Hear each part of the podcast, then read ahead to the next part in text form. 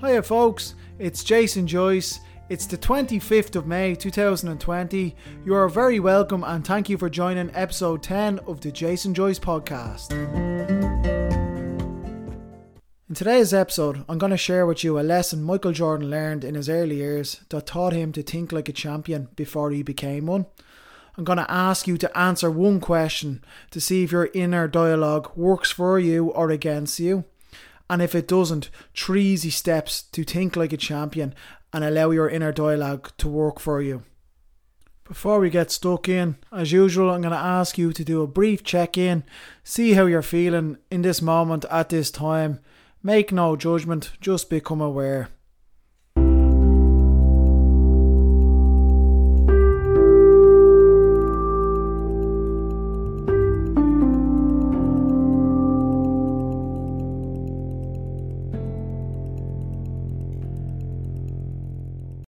After that brief reflection, it's story time.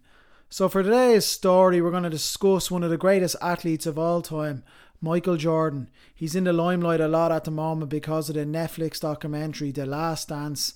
It's class, check it out. It really highlights the mindset. You get into the head of Michael Jordan and why he became such an iconic and competitive figure and one of the greatest athletes of all time. I loved it.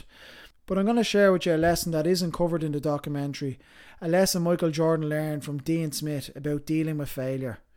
Michael had left the University of North Carolina and played a couple of years in the NBA, but he used to return back to his old college and in the off season play pickup games and talk with Coach Smith.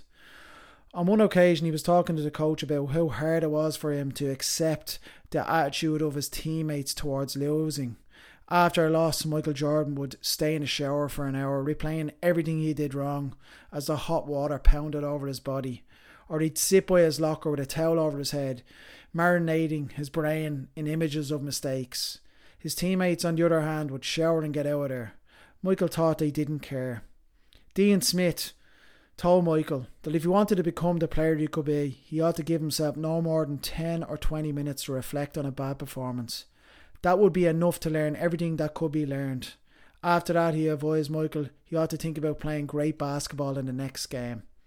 If all you do is keep reliving your mistakes, you're going to destroy yourself, Dean said. This is very evident throughout the documentary, The Last Dance. You can see he doesn't reflect on bad performances or losses too much. He comments in one of the episodes that's a bump in the road, and he's always speaking about being in the present moment and learning and moving on, growing from each performance. And that's one of the main contributing factors to his success as an athlete and being one of the greatest in the world. But firstly, he had to think like a champion.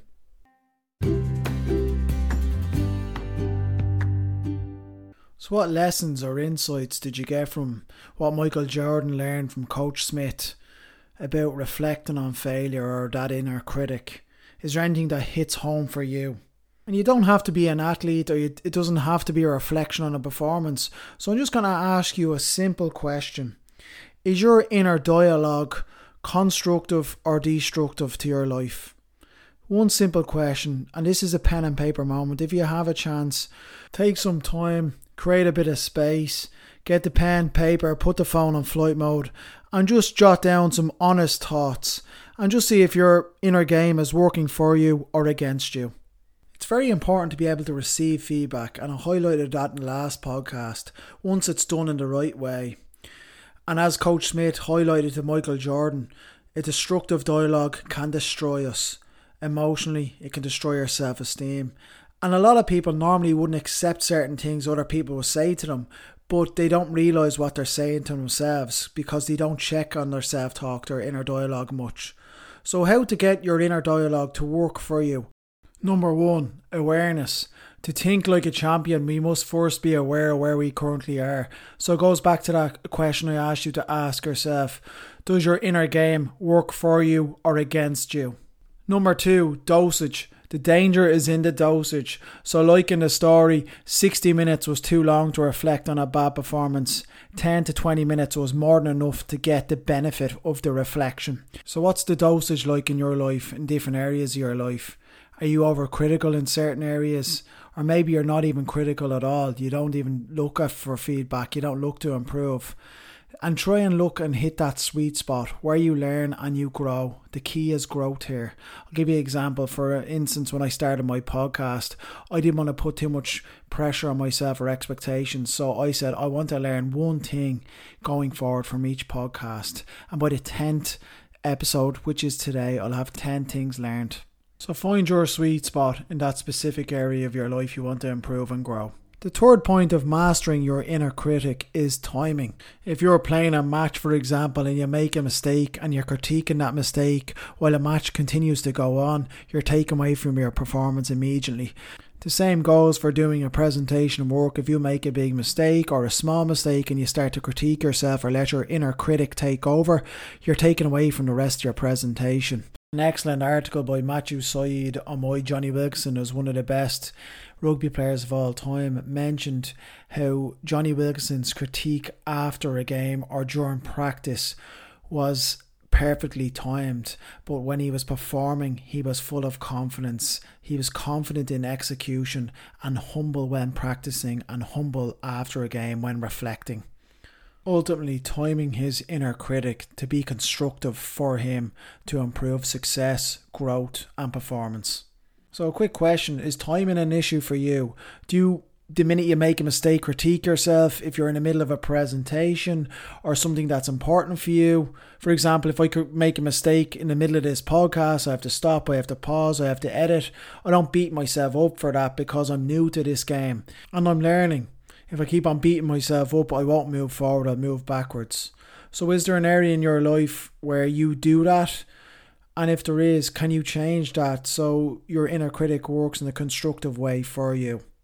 And that brings me to the fourth and the final point of mastering your inner critic, and that's purpose. Understanding why your internal dialogue or your inner critic is essential for growth, why you're doing something, and bringing out clarity. Because when you're clearer in something, you have more power and you have a better meaning and understanding of why you're doing something. And when you have a better meaning and understanding, you'll feel more fulfilled.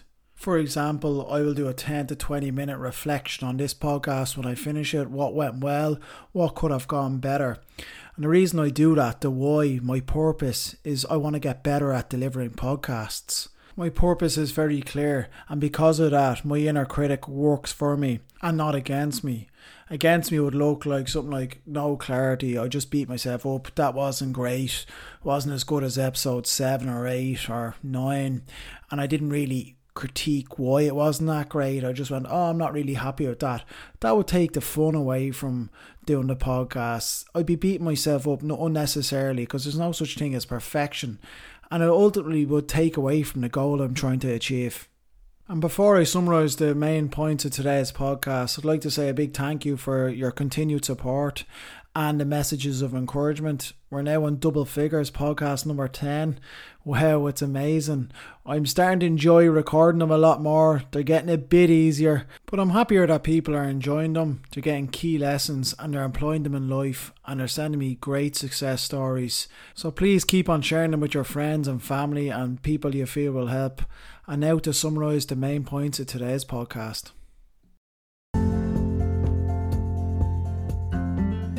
The main point of today's podcast comes from the legend Michael Jordan. You need to think like a champion before you can become one. So, is your inner dialogue destructive or constructive? Become aware. To think like a champion, you need to get a few key ingredients right. 1. Dosage. The danger is in the dosage. 2. Timing.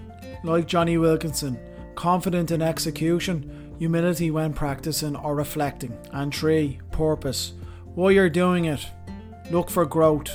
Clarity equals power.